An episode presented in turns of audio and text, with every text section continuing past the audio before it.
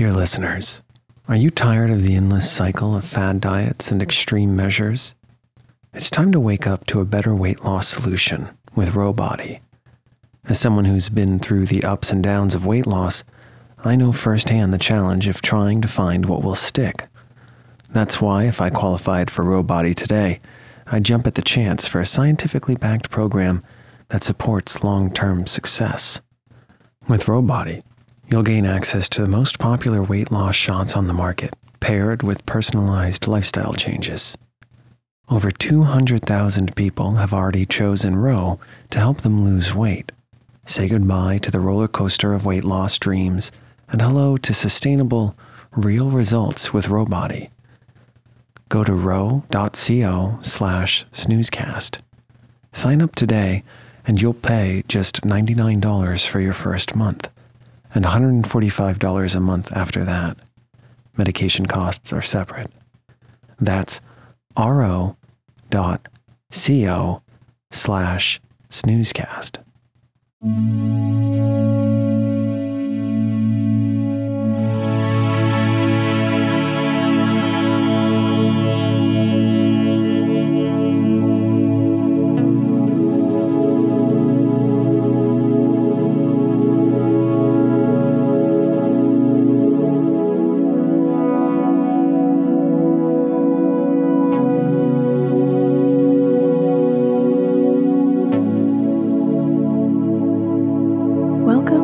Snoozecast, the podcast designed to help you fall asleep. Find us on snoozecast.com and follow us on Instagram at snoozecast to find behind the scenes content. If you enjoy our show and haven't done so already, please write a review on the Apple Podcasts app.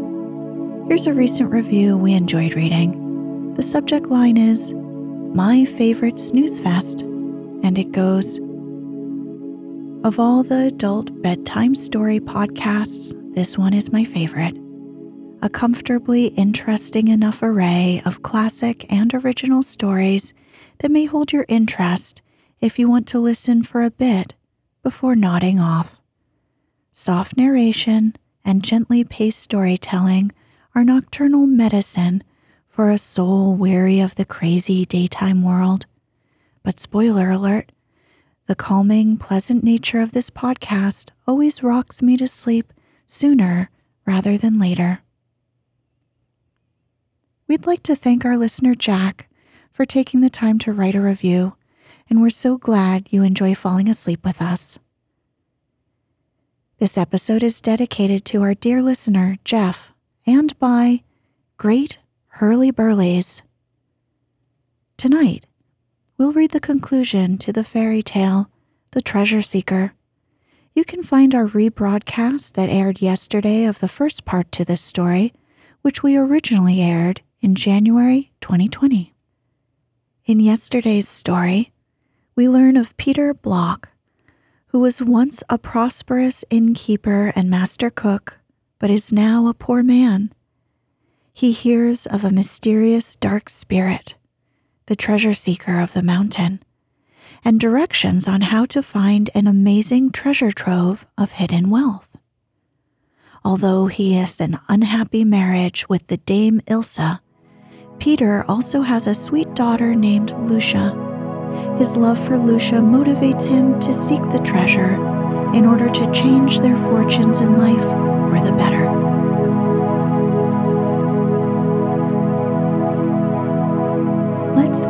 cozy. Close your eyes. Relax your body into the softness of your bed.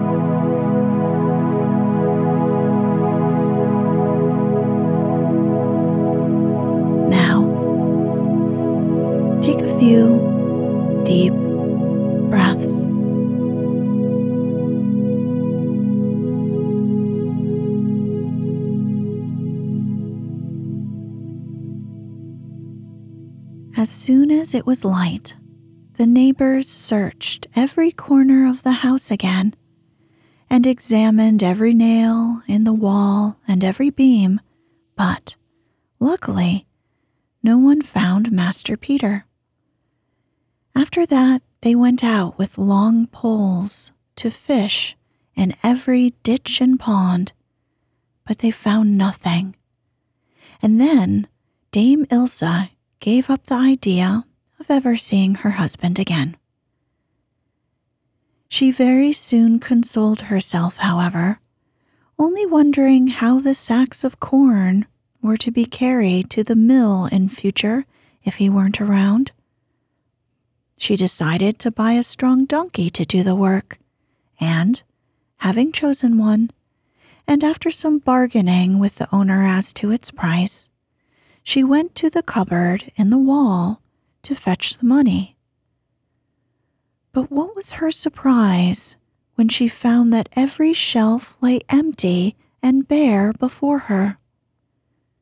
For a moment, she stood bewildered, then broke into such frightful ravings that Lucia ran to her in alarm.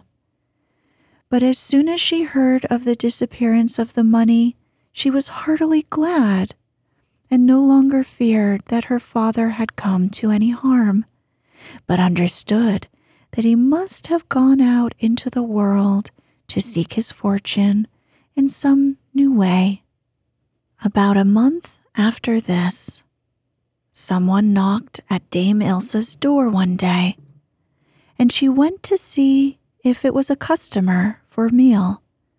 But in stepped a handsome young man, dressed like a duke's son, who greeted her respectfully and asked after her pretty daughter as if he were an old friend, though she could not remember having ever set eyes upon him before. However, she invited him to step into the house and be seated while he unfolded his business. With a great air of mystery, he begged permission to speak to the fair Lucia, of whose skill in needlework he had heard so much, as he had a commission to give her. Dame Ilse had her own opinion as to what kind of commission it was likely to be, brought by a young stranger to a pretty maiden